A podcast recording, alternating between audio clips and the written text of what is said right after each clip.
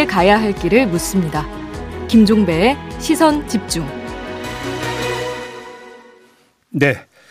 조금 전 JB타임즈에서 이준석 국민의힘 당 대표의 이름을 여러 차례 거론한 바가 있는데요. 이제 바로 그냥 인터뷰 들어가도록 하겠습니다. 어서 오세요, 대표님. 네, 안녕하세요. 네.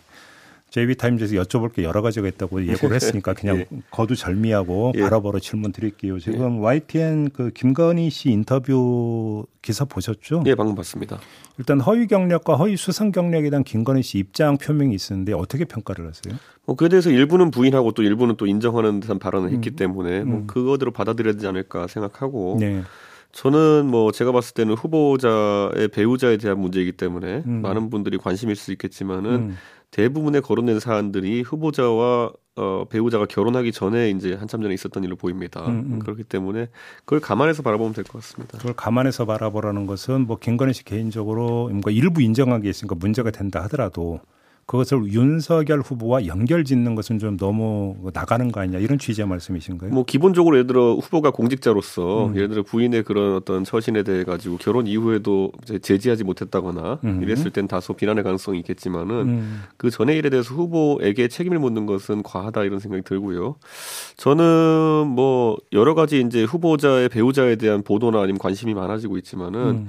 저는 그 중에는 상당히 사실이 아닌 것도 많다 이렇게 음. 판단하기 때문에 후보자의 배우자가 거기에 대해서 어, 사안마다 명쾌하게 해명을 하면 된다 이렇게 생각합니다. 근데 한번 이렇게 질문을 드려볼게요. 그러니까 후보자에게 책임을 묻는다라고 하는 차원은 일단 논외로 치고 이제 부분적으로는 김건희 씨 본인도 인정한 부분이 있다면 음.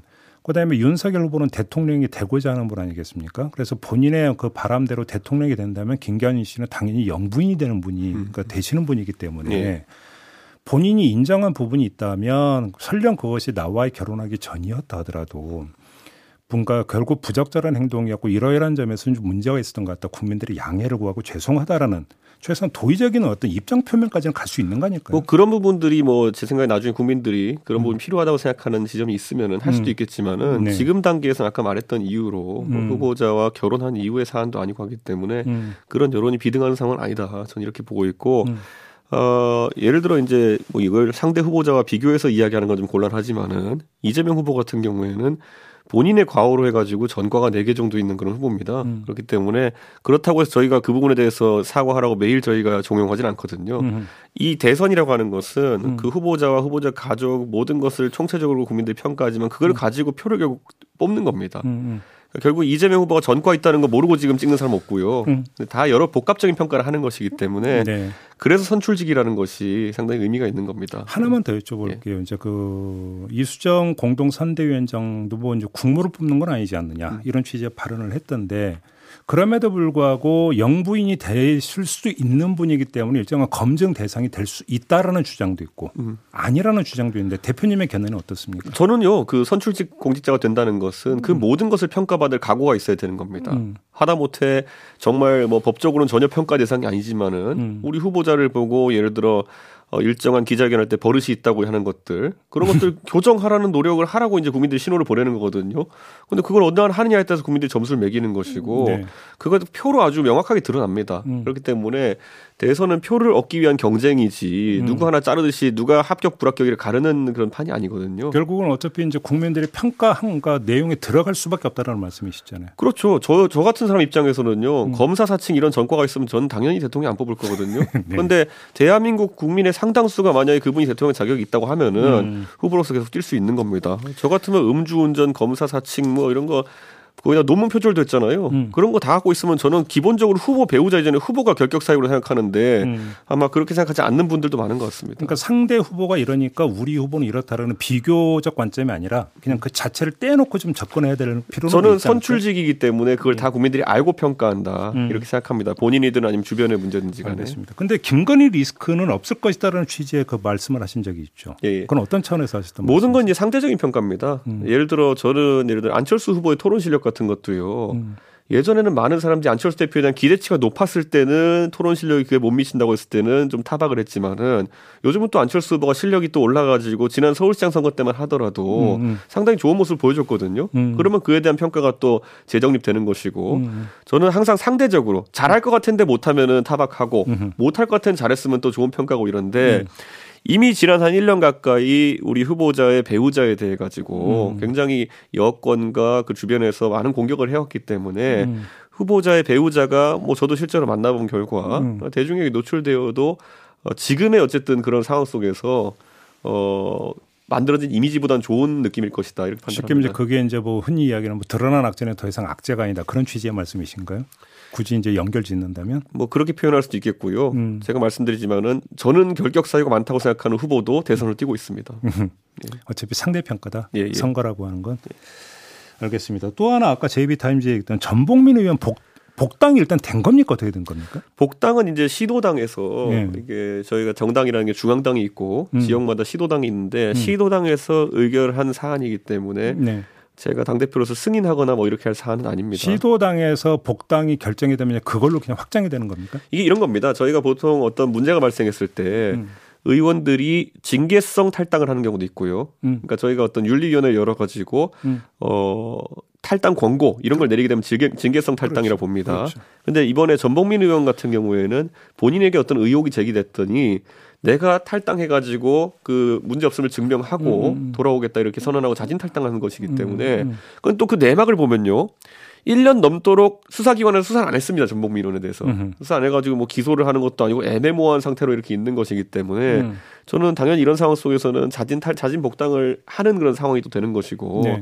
그걸 시도당에서 어떤 규정을 들어서 막긴 참 어려운 상황이었다 이렇게 봅니다. 그러니까 재민 이제 복당이 확정된 걸로 봐야겠네. 지금 대표님 말씀을 하니까 쭉 정리하면 복당까지는 본인의 신청에 따라서 이제 될 수 있는 거고 예. 시도당에서도 규정에 따라서 판단해서 된 것이고 예. 다만 이제 어제 이제 당협위원장 자격을 부여하는 것은 음. 저희 이제 그 중앙당에서는 굉장히 능동적인 행위이기 때문에 네. 그걸 좀 보류 상태로 놨다 이렇게 보면 될 것 같습니다. 복당은 됐고 당협위원장의 지위를 그러니까 주는 것만 보류돼 있다. 네, 그렇죠. 박덕흠 의원은 지금 어떻게 되는 겁니까? 박덕흠 의원님은 뭐 복당 신청도 아직 하지 않으신 걸로 알고 있고 예. 그리고 또 당연히 그 뒤에 절차도 그럼 밟지 않는 것으로 되어 있습니다. 그러면 박덕흠 의원에게 선대위에서 뭔가 자리를 주려고 했던 시도는 어떻게 봐야 되는 겁니까? 그것도 이제 그 중앙 선대위가 아니라 네. 이제 충북 도당에서 어허. 도당에서 선대위를 자체적으로 구성할 때 음. 원래는 무소속 인사도 선대위에 참여할 수 있습니다. 당적이 없는 사람도 음. 그렇기 때문에 그런 차원에서 박덕흠 박덕흠 의원은 지역에 가진 영향력이나 이런 고려해서 음. 판단한 것으로 보이는데 음. 어제 또 우려 의견이 있어가지고 그거는 어, 취소한 것으로 좀 확인했습니다. 그건 이제 그건 완전히 취소가 됐고. 있고 예. 다만 전복민 의원 같은 경우는 복당은 이제 확정이 된 것이고 다 그럼 이제 다시 그러니까 되돌릴 중앙당 차원에서 그럼 시당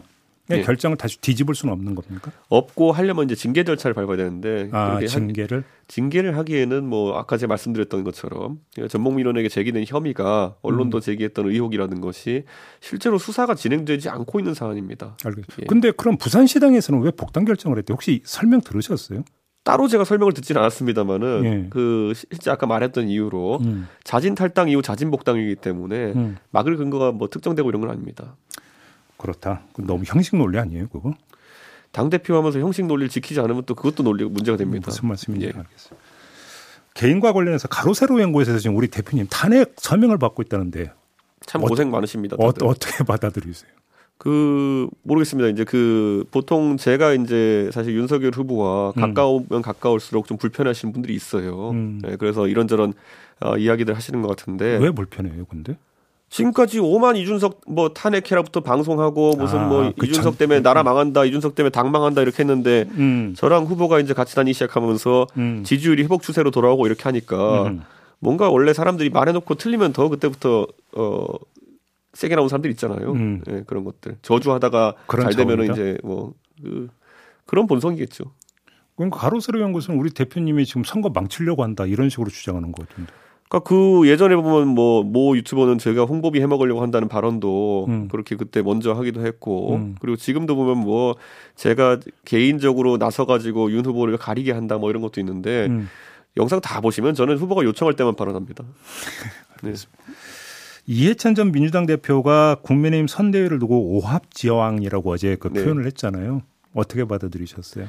뭐 저는 참 이런 거 원래 조어 잘하시는 분이 박지원 대표거든요. 음. 근데 국정원장 계시니까 이런 거 말을 못하고 음. 이해찬 대표가 나서신 것 같은데 음. 조어 참 못한다. 왜요? 오합지왕은 어감도 착착 달라붙지도 않습니다. 네. 예. 그렇기 때문에 저는 그거는 뭐 유행어가 될 가능성이 없다 음. 이렇게 보는 거고 저는 오합지왕이라고 굳이 말씀하신다면은 음. 지금 이재명 후보가 하고 있는 거는 뭔가 예, 혼자 이것저것 내지르다가 음. 결국에는 어, 그 음식점 총장제라든지 음. 주 4일째 이런 거 내지르다가 지금 당에게 제지당하고 음, 음, 음, 전두환 발언 같은 경우도 어제 한 다음에 어, 민당에서 상당히 어른이고 어, 점잖은 분으로 알려져 있는 이상민 의원이 음. 이건 아무리 내가 우리 당 대선 후보라 하지만 이런 발언은 용납할 수 없다는 취지로 또 글을 쓰셨거든요. 네. 그러니까 이재명 후보 같은 경우에는 오합지왕 이전에 음. 좌충 우돌이다. 근데 아무튼 그러면 그 조어를 잘했느냐 못했느냐를 떠나서 네. 오합지왕이라고 평가를 한 데에는 선대위의 어떤 그 간판 머릿격이 되는 분들이 서로 다른 이야기를 하고 있는 거 아니냐. 어제도 이제 언론에 이제 이런 보도가 많이 있었잖아요. 예를 들어서 손실보상원리 추경 문제를 두고 서로 다른 이야기를 하고 또 이런 지적이 많이 있었잖아요. 어떻게 받아들이세요? 결국에는 후보는 이제 그 추경을 빨리 일으키자라고 하는 이야기고 음. 그런데 김종인 위원장은 방금 본 예산 통과됐는데 무슨 얘기냐 음. 어, 이거는 좀 어, 당신이 당선되면은 차기 정부에서 역점 과제로 삼자 음. 뭐 이런 취지로 이제 서로 이견이 있는 건데 결국에는 50조든 100조든 음. 상당한 지원이 필요하다는 데는 공감대가 있는 것이고 네. 그 과정에서 결국에는 어차피 대선이 지금 이제 한 3개월도 안 남았기 때문에 음. 어, 절차적으로 다음 정부에 넘기는 게 맞다라고 이제 김정희 위원장 보는 거고. 그러면 선대위에서 그렇게 입장 정리된 걸로 이해를 해도 됩니까? 어, 전 그렇다 봐도 되고 그 어제 그래서 제가 배석하는 회의 자리셨지만은 김종인 위원장이 앞으로 정책에 관한 이견들이 노출되지 않기 위해 가지고 네. 정책은 정책 본부장 주도로 음. 원희룡 지사 주도로 이제 가는 게 좋다 이렇게 음. 노선 정리했기 때문에 네. 앞으로는 그런 이견이 좀 줄어들 거로 보입니다. 알겠습니다. 그러면 이제 그 엇박자가 난다, 혼선이다 이런 걸 떠나서 지금 뭐 이제 정부는 특단의 대책을 지금 이제 뭐 언급을 하고 있잖아요. 다시 이제 강력한 거리두기를 시행할 가능성이 뭐 거의 99%로 보이는데 그러면 지금 소상공인 자영업자들의 타격은 불을 보듯 뻔하고 예. 그러면 이거를 정치 논리로 접근할 게 아니라 다시 말해서 우리는 우리가 집권하면 그때 가서 이런 식으로 접근할 게 아니라 일단 초당적으로 협력할 필요는 좀 있잖아요. 이미 그런 지원 예산 같은 경우에는 본 예산이 음. 포함이 돼 있고요. 음. 다만 이런 문제가 생깁니다. 음. 지금 추경 협상을 시작한다 하더라도 음. 대선 국면에 들어가게 되면은 그게 마무리되지 않을 가능성도 없습니다. 예를 들어 그 지금 이제 세 달도 안 남았기 때문에 네. 협상 중에 뭐 대선 한 달 남고 이러면 이제 어, 공전할 것이거든요. 음. 그리고 어, 아무리 빨리 통과시켜도 그 추경을 그 집행하는 정부는 차기 정부일 겁니다. 음. 그렇다고 했을 때 차기 정부의 의중이 반영되는 것이 추경 설계할 때 훨씬 도움이 된다. 우리가 50조, 100조 이렇게 이야기하지만은 음. 사실 그 정도 돈이면은 그걸 어디에 쓸지가 상당히 중요해집니다. 그렇죠. 그 즉 50조를 어떻게 갈라가지고 쓸지, 100조를 어떻게 갈랐을지가 중요한데 음. 집행을 차기 정부가 하는 상황 속에서 지금 정부에서 그걸 설계한다는 거는 제가 봤을 때 약간 어, 엇박자가 날 수도 있기 때문에 한두 달 정도의 시간을 가지면서 어, 대선 이후에 생각하자라는 주장도 이제 있는 겁니다. 근데 거꾸로 생각을 하면 차기 정부가 출범한 다음부터 그리고 지금 국민의힘에서 바르는 대로 윤석열 정부가 출범했다고 가정을 하면 민주당 입장에서 오히려 그러니까 추경 편성에서 더 소극적으로 나올 수도 있는 거 아닙니까? 거꾸로 본다면? 전 당연히 그렇다 보지만은 민주당 입장에서 네. 결국에는 그 추경을 반대하기는 어려울 것이다. 그렇게 예. 하더라도 예. 그런 생각이라서 그런 건 당리당략적으로 본다기보다는 결국에는 차기 정부와 현 정부 간의 역할 분담이 중요한데 음. 지금 일찍 추경을 편성해 버리면은 재정적으로 부담은 가고 차기 정부가 처음에 아마 큰 정책을 펼친 데 있어서 어려움을 겪을 것이다. 이런 음. 공감대가 있는 것 같습니다. 그러니까 바로 그 지점에서 약간씩 미묘한 차이인 것 같은데 그냥 뭐 차기 정부가 그러니까 국민의힘 정부가 되느냐 민주당 정부가 되느냐 이런 걸 떠나서 네. 지금 여야 떠나서 지금 대단히 기묘하고 긴급하다는 거 동의하시잖아요. 네, 동의합니다. 그러면 그 차원에서 한번 여야가 합의를 보고 통크게 합의를 보면 그러면 어느 한쪽에 유리한 걸로 가지도 않을 거잖아요. 여야 공이 같은 공이 될 테니까. 그렇게 좀 대승적으로 좀 그러니까 접근하면 지금 제가 봤을 때 50조냐 100조냐 금액을 가지고 저기 동의하라 그러면은 아, 그 그건 아니 아마 어디가 나올 건데 음. 예를 들어 그 가운데 아까 말했던 것처럼 음. 소상공인한테 얼마가 가고 음. 예를 들어 특수 직종에 얼마를 배분하고 음. 이런 것이 추경의 협상의 골짜기 때문에 음, 음. 그거야말로 차기 정부의 철학이 반영되지 않고는 어렵다. 그래서 저는 이 상황이 시급한 것은 누구나 알고 있지만은 음. 결국에는 지금 상황에서도 누가 더 급하고 누가 더 어떤 방식으로 지급할 거냐에 대해서는 여야 간의 이견이 존재하기 때문에 네. 성급하게 다룰 문제는 아니라고 봅니다. 그렇게 보시는 네. 거고 지금 이재명 후보가 부동산 감세 관련 발언을 계속하고 있잖아요. 네. 이거는 지금 국민의힘 입장 혹시 정리됐어요? 뭐 우리 후보 같은 경우에는 부동산 세제를 정비해서 어제도 발언했습니다마는 많은 물량이 그러니까 보유 물량이 공급될 수 있도록 하겠다 이런 음. 취지로 이야기했기 때문에 음. 저희도 이제 거래세 관련해 가지고는 음. 상당한 인하를 저희가 준비하고 있는 건 맞습니다. 그러면 다주택자 양도세 1년 유예 같은 경우도 동의한다 이렇게 이해하면 됩니까? 어제 후보의 발언 뒤에서는 그렇게 정확한 표현은 없었지만은 네. 어쨌든 시장에 물량이 돌게 하겠다는 취지에는 음. 어쨌든 거래세 인하를 포함하는 내용이기 때문에 음. 저는 그 부분은 아마 정책본부에서 저희가 최종적으로 성안에서 후보의 의중을 받다 들여서 발표하지 않을까 생각합니다. 아, 그러면 이제 받아들일 가능성이 있다고 봐야 되겠네요. 저는 그 부분에 대해서 거래를 촉진시킨다에 대해서는 저희 음. 당내에서는 솔직히 이견이 없는 상태입니다. 알겠습니다. 아까 JB타임스에서 다뤘던 문제 하나만 좀 마지막으로 확인을 해야 될 것 같은데 네. 이제 강릉 술자리 문제가 불거졌잖아요. 네. 지금 보도가 지금 일단 확인되는 게 그 권성동 의원과 기자일 있던 술자리에 대표님이 같이 있었습니까? 다른 자리에 있었던 저는 권성동 의원과 같이 앉은 적은 없었습니다. 아 그럼 그 자리에 없었던 겁니까? 그날 이제 그 취재진들이 후보의 강릉 일정에 네. 수십 명이 동행했습니다. 음음. 음. 그렇기 때문에 방역 수칙에 맞게 굉장히 많은 이제 자리에 음음. 음. 나눠서 기자들이 음음. 배석한 자리였고 음. 후보와 제가 이제 그 같이 이제 기자들한테 인사를 하고 돌아다닌 적이 있어도 음. 저희가 그렇게 배석해서 뭐 길게 앉아 있거나 이런 적은 없었기 그, 때문에 그 자리에 그러니까 윤석열 후보도 당연히 없었고 예. 그러면 당연히 못 보셨을 것 같긴 한데 그럼 예. 혹시 어제 이제 이 문제가 불거졌잖아요 오후에 예. 예. 그 다음에 권성동 사무총장으로부터 혹시 그뭐 설명이나 보고는 들으셨어요 진상에 대해서 저희는 어제 언론 보도를 최초로 보고 음. 권성동 의원의 입장문을 보고 처음 이 내용을 알게 되었고요. 예. 근데 뭐 제가 봤을 땐 그 자리에 그 권성동 의원과 음. 같이 배석했던 기자들이 대여섯 명까지 될, 될 겁니다. 음. 그 기자들이 전혀 이상한 걸 못 느꼈다고 음. 하는 것이고 그리고 또 어제 나온 내용을 보면은 뭐 권성동 의원의 해명에 따른 강력 대응을 천명했거든요. 네. 그렇기 때문에 권성동 의원의 어떤 입장문을 저희는 기본으로 생각하게 돼 있습니다. 알겠습니다. 그런데 바로 이제 그렇게 보면 그런데 왜 또 그러면 신고를 해서 경찰이 출동했는가 좀 약간 의아해서 의문입니다. 그것도 예. 예. 그러니까 의문이긴 하죠. 저희가 그게? 파악한 바는 없지만은 상당히 예. 의문입니다. 예. 알겠습니다.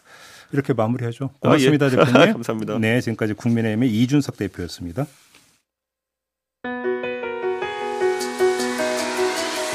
날카롭게 묻고 객관적으로 묻고 한 번 더 묻습니다. 김종배의 시선 집중.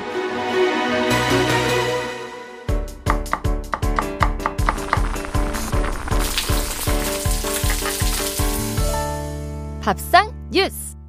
네, 정은정 농촌 사역자와 함께합니다. 어서 오세요. 네, 안녕하세요. 오늘 어떤 이야기입니까? 예, 돼지 이야기인데요. 돼지. 예, 그 중에서도 멧돼지에 대한 이야기입니다. 음. 예, 안 그래도 이제 그 코로나 19 때문에 굉장히 힘든데 음. 이 와중에 또 그 돼지의 치명적인 아프리카 돼지열병 바이러스에 감염된 멧돼지들이 곳곳에서 지금 발견이 되고 있거든요. 어, 또 발생했어요? 네, 뭐 바로 어제 그 음. 삼척, 횡성 이렇게 강원도 지역뿐만 아니라 음. 충청북도 지역까지도 이렇게 발견이 됐는데요. 네. 뭐 ASF라고 하죠. 이 아프리카 돼지열병 같은 경우에는 가장 치명률이 높거든요. 음. 뭐 전파 속도도 빠르고요. 그리고 걸렸다 하면은 폐사율이 거의 100%입니다. 음. 그리고 가장 큰 문제는 지금 백신도 없고 치료법도 없고 그래서 2019년 9월 17일에 우리나라에 처음 발생했거든요. 그래서 그 이후에 경기 북부 지역의 양돈 농가들을 초토화시킬 만큼 굉장히 피해가 컸습니다. 음. 뭐 음. 살처분이 거의 40만 두였으니까요. 어, 40만. 네, 네, 네. 그래서 굉장히 지금 심각한 상황인데요. 어, 어떻게 하면 좋을까 고민입니다. 근데 지금 제 기억으로는 그래서 이제 멧돼지들이 문제라고 해서 뭐 이 포획이 가고 네. 이러는 식으로 그러니까 했다고 제가 기억나는 것 같은데. 예, 뭐 아프리카 돼지열병의 주 그 감염 원인이 이 멧돼지들이기 때문에 음. 어, 이렇게 가, 바이러스에 감염되고 또 민가로 내려와서 이렇게 돼지들하고 접촉을 하거나 뭐 분변이 이렇게 음. 좀 퍼지거나 이런 음. 문제인데요. 그래서 두 가지 방법입니다. 음. 하나는 포획하거나 그리고 혹은 이제 차단 방역이라고 해서 이 울타리를 설치를 해서 내려오지 못하게 음, 막거든요. 음, 음, 근데 지금 최근에 이제 환경부가 지난 주말이었습니다. 이 3월까지 핵심 차단 구역을 설치를 하고 또 포획 집중 구역을 이제 지정해서 운영을 하기로 했는데 문제는 이게 이제 축산업하고 관련이 있다 보니까 환경부부터 지자체 그리고 농식품부까지 각 부처가 다 이렇게 엇박자가 나고 있어서 현장에서는 음. 굉장히 어렵다 이런 이야기를 지금 하고 있거든요. 아니 왜 엇박자가 나요? 일단 돈 문제죠. 예, 그 전국 산악 지역을 중심으로 해서 이 핵심 차단 구역을 설정을 했는데요. 음. 또 이번에는 좀 적극적인 총기 사용으로 멧돼지를 포획하기로 했습니다. 근데 네. 이 환경부는 엽사를 비롯해서 전문 인력 1,645명 규모로 유지를 하겠다라고 했는데 음. 이 포획 인력에 대한 인건비 그러니까 약 520명 정도는 환경부 자체가 고용을 해서 인건 비를 지급하지만 음. 나머지 1,125명에 대해서는 이제 지자체가 인건비를 부담해야 되는데 아. 지자체가 우리 돈이 없다. 돈이 없다. 막 이렇게 이야기를 하면서 서로 이제 엇박자가 나고 있는 거죠. 예. 그래요? 예, 뭐 사실 뭐 이번만의 문제는 아니고 이 방역이라는 것이 중앙과 지방 정부의 굉장히 촘촘한 공조 속에서 나와야 되잖아요. 그렇죠. 예, 그런데 그동안 그렇게 해오지 못했다라는 게 어, 현장의 솔직한 속내고요. 음. 그리고 그동안 이제 축산업계가 사활을 걸고 막았을 뿐이지 없이 이 허술한 방역 시스템 문제가 언젠가는 터질 것이라는 경고가 여기저기서 좀 쏟아지고 있습니다. 차단 방역에 구명이 뚫려 있다. 네, 뭐 차단 방역뿐 아니라 가축 방역 전반 시스템의 문제가 지금 계속 제기가 되고 있거든요. 음, 그럼 좀 구체적으로 어떤 지적이 나오고 있는 거예요? 뭐 아까 부처간 그 엇박자 말씀을 드렸는데 음. 일단 그 환경부와 농식품부 간의 정보 교류가 충분하지 않다라고 이 강원대 수의학과 박선일 교수가 지적을 하고 있는데요. 아, 또 벽이군요. 네, 네. 칸막이. 네. 어, 그러니까 이 멧돼지 포획과 관련한 거는 환경부 소관입니다. 근데 음. 이 어, 멧돼지의 어떤 출몰이라든가 어떻게 잡을 것인가 이런 거는 굉장히 그 농식품부하고 긴밀한 공조 속에 있어야 되고요. 그리고 네. 이 많은 연구자들이 실시간 자, 업데이트된 자료를 받아야 되는데 음. 항상 한참 지난 자료를 받게 된대요. 음. 그래서 그 연구도 제대로 되어 있지 않고 음. 무엇보다 이 역학 조사를 하는 이 박사급 수의학 연구자들도 상당히 부족합니다. 음. 예, 그리고 또 여기 이제 방역본부라고 하죠. 가축 이색 방역지원본부의 이 전문 방역사들, 뭐 위생사들 음. 예찰이 중요하거든요. 그러니까 발생하지 않도록 그 상시 검사를 하고 해야 되는데 음. 이 지계 자체의 그 직무 안전 안정성이 상당히 떨어져요. 그러니까 거의 농식품부 산하의 공공기관인데도 95.6%가 무기계약직 상태거든요. 일은 험하고 그리고 직무 자체도 이 안정성이 떨어지다 보니까 노하우가 쌓이면은 쌓일락 하면은 이제 또 이직을 하고 상당히 중요하거든요. 어떻게 포획하고 또 어떻게 예찰하고 이런 것들이 노하우가 쌓이기 전에 다들 이동을 해버리는 거죠. 어 이게 시스템 총체적인 문제군요. 그렇게 놓고 돈, 네. 인력, 협조 체계 네. 뭐 하나 지금 제대로 된 게 없다라는 거죠. 네, 그동안 산업계가 좀 떠받친 거죠. 음. 그래서 이게 뭐 멧돼지 몇 마리 잡고 또 울타리 설치해서 막는 차원의 문제가 아니라 음. 이 시스템 자체의 개선이 필요하다는 그 지적이 계속 있어 왔지만 네. 지금 뭐 워낙 코로나19 때문에 사람의 문제가 심각하다 보니까 어. 이게 가축들에 대해서는 고민이 좀 덜 하기는 한데요. 음. 이 해마다 지금 이제 그 닭들이 걸리는 그 고병원성 조류 인플루엔자 그리고 구제역의 ASF까지 해서 지금 특별 방역 방역 기간인데 예. 소비자들이 느낄 때는 이제 계란값이 올해 굉장히 상반기까지 음. 계속 속썩였잖아요. 근데 이미 또 천안에 AI가 발생을 했습니다. 어. 그래서 계란값이 살짝 들썩거리고 있는데요. 예. 그러니까 뭐 삼겹살 값이 오를까 아닐까 이런 것이 좀 심각한 고민이긴 하지만 이게 업으로 삼는 생산자라든가 그리고 우리 고깃집 너무 많잖아요. 음. 이 자영업자들까지도 영향을 미치는 굉장히 큰 문제이기 때문에 그렇죠. 네. 아, 이 위기를 좀 잘 넘겨야 됩니다. 그래서 다행히 아직까지 이 양돈 집 밀집 지역인 충남 지역하고 그리고 경기 남부 그러니까 음. 안성이나 음. 음.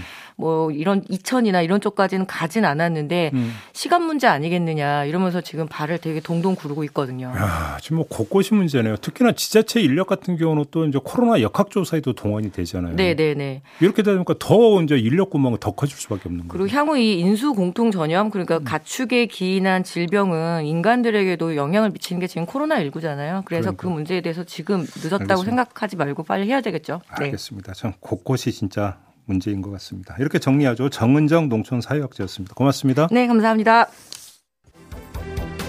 네, 시선 집중 2부 마무리하고 8시 3부로 이어가겠습니다. 잠시만요.